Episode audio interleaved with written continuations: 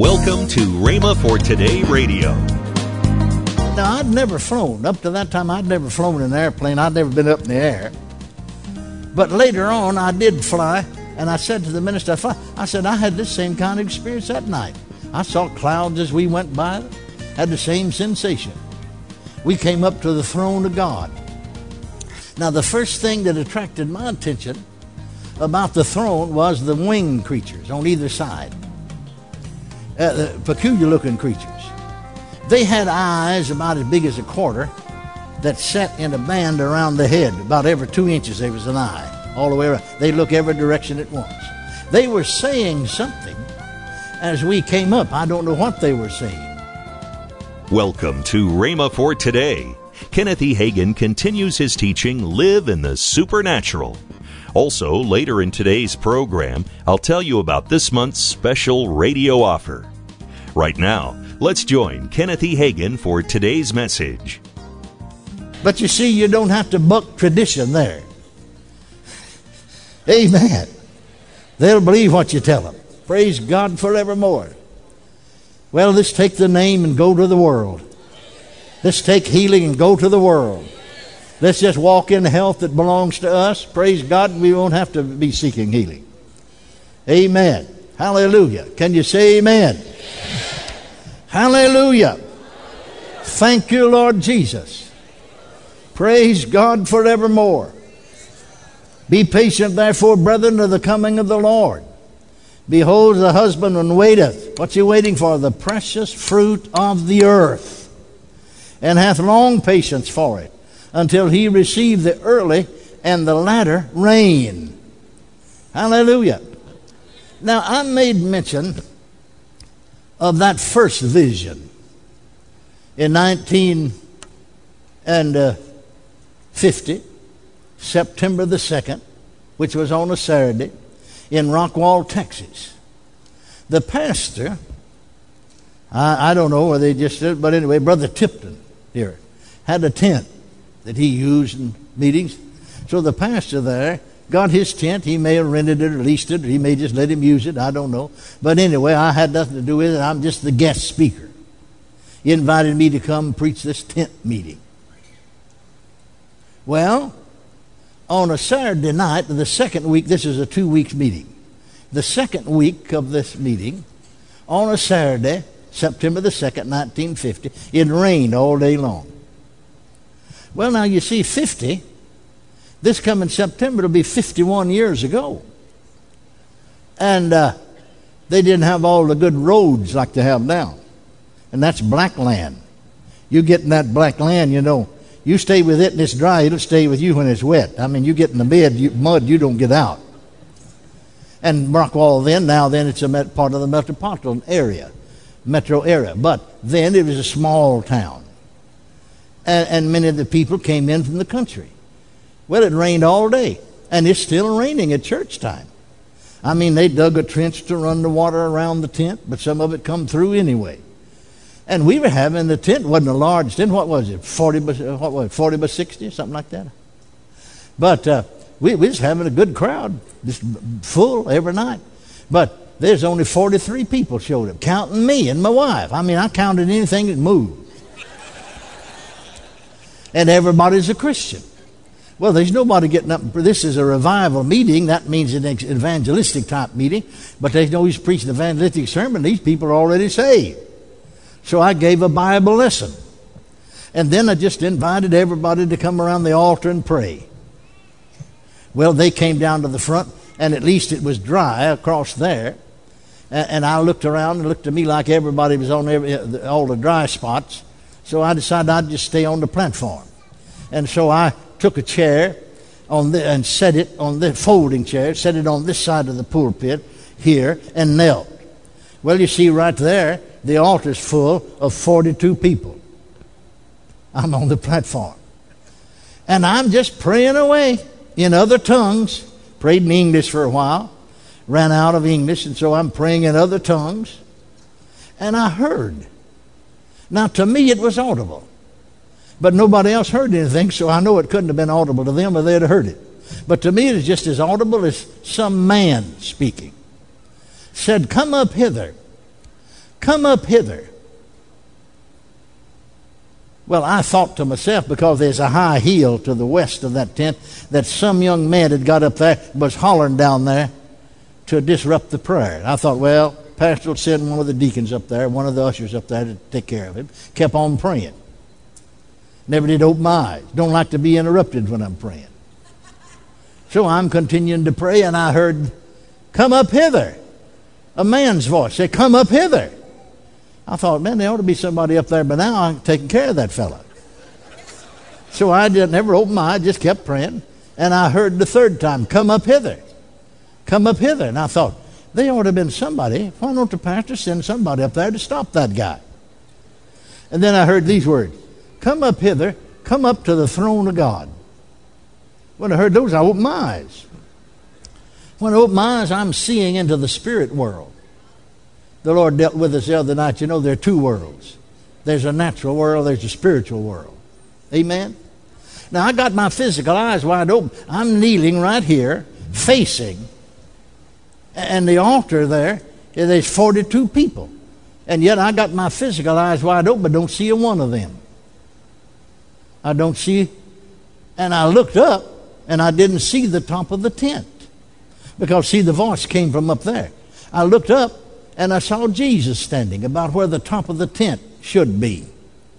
And I just went right up and stood there right with him. And when I went up and stood there with him, he turned to me and said, let us go up to the throne of God. And we went on up. Now, I'd never flown. Up to that time, I'd never flown in an airplane. I'd never been up in the air. But later on, I did fly, and I said to the minister, I said, I had this same kind of experience that night. I saw clouds as we went by. Had the same sensation. We came up to the throne of God.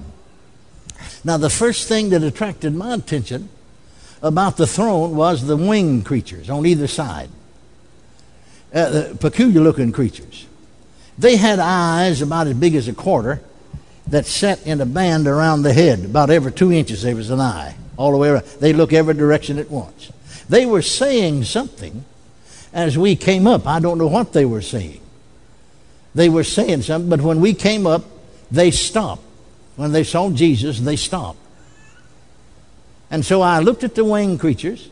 Then I looked at the rainbow that's above and behind the throne. Beautiful. Can't describe it. Impossible. And then I looked toward the throne. And Jesus said, thou shalt not look upon his face. And it was like there was a curtain, like a lace curtain, or whatever you call those, you know, that you put in a window or with drapes. I could see that someone sitting on the throne looked like the figure of a man. Somebody said, could that be God? Well, it said we're made in his image and likeness, doesn't it? I said, doesn't it? Then not only that, but the Bible tells us that God has a hand. Back in the Old Testament, you remember on Mount Sinai, he appeared to Moses. And he said, I'm going to hide you in the cliff of the rock. I'm going to put my hand over your face. And I'm going to pass by you. I'm going to let you see my back parts. Didn't he? So he has a hand and he has a back part. In other words, in the spirit realm, he has a body. Just like angels are spirit. God's a spirit. Angels are spirits. But yet in the spirit realm, they have a body. Now, not a physical body, but a body. So I glanced toward the throne. And he said, Jesus said, thou shalt not look upon his face. And so, because I couldn't see very much then, I turned and looked at Jesus. For the first time, though I'd been with him for those few moments ahead of time, looked him full in the face. Somebody asked me, what's the most outstanding characteristic? I said, his eyes. They said, what did he look like? I came up that very night with this expression. I never have changed it. Never have found anything. I said they looked like wells of living love. Seemed like you could see a half mile deep into them. And so I just melted at his feet. And then I saw that his feet were bare. And I laid the hands, my two hands, on the top of his feet and my forehead on my hands.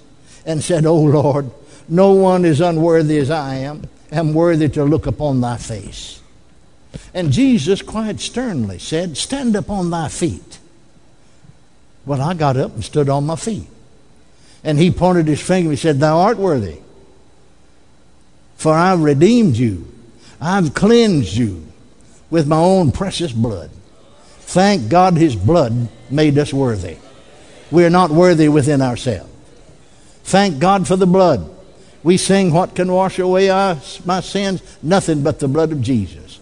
What can make me whole again? Nothing but the blood of Jesus. Praise God forevermore. Hallelujah. Amen. Amen. Hallelujah. Thou art worthy to look upon my face, for I have redeemed you. I have cleansed you by my own precious blood. Hallelujah. Well, I straightened up and looked at him then. Glory to God. Hallelujah. Thank God. Then he pointed his finger again to me and said, I called you before you were born. I separated you from your mother's womb. Now, I'm going to share something with you. I don't know. There comes a time when you can share. There's a time when you shouldn't. You need to understand that. I'll explain it like this. I was born again 22nd day of April 1933, Saturday night. I was born again at 20 minutes to 8 o'clock in the south bedroom of 405 North Connery Street in the city of McKinney, Texas. At 7:30, I left my body and went to hell 3 times. And a voice spoke from heaven and brought me back. And that 3rd time, I started praying before I got out of the pit. And when I got inside my body, my voice picked up my prayer right in the middle of a sentence. Thank God, and I got born again. April, May, June, July, August, I'm still bedfast. Doctor said I had to die. Doctor said no one in my condition had ever lived past the age of 16 years. 4 months before my 16th birthday, I became totally bedfast. You're listening to Rhema for Today with Ken and Lynette Hagin. You can find more resources that will change your life, so visit us today at rhema.org. That's RHEMA.org. Right now, I want to tell you about this month's special offer, the 2 DVD series by Kenneth E. Hagin, Live in the Supernatural. Also in this month's offer is Ken Hagin's CD, You're Not of This World. All this for a special price of $29.95. That's a $4 savings.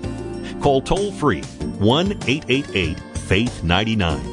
Again, call toll-free 1-888-FAITH-99. You can also order online at rhema.org. That's RHEMA.org. Rhema.org. Or if you prefer to write to Kenneth Hagin Ministries, our address is P.O. Box 50126, Tulsa, Oklahoma, 74150. We always love to hear from our listeners, so write in or email us today and become a part of Rhema for Today. Now, let's join Ken and Lynette Hagin. It's not too early to register for the men's conference. November the 3rd through the 5th. That's right. Rhema.org. Hey, you can do everything at Rhema.org. You can. /CTA, but go to /CTA, call to arms. Yes. You can register right there, get all the information, find out all about it, and you're going to want to be here. It's one of the best men's conferences anywhere around. And so I'd say to you wives, hey, go and register your husband, because you know what? The husbands, wait till the very last minute to do anything. You talking about me? I am talking about you. Oh, I'm sorry. And so, ladies, you can go and register for your husband. Tomorrow on Rhema for Today, we'll continue Kenneth E. Hagin's life-changing series. That's next time on Rhema for Today with Ken and Lynette Hagin.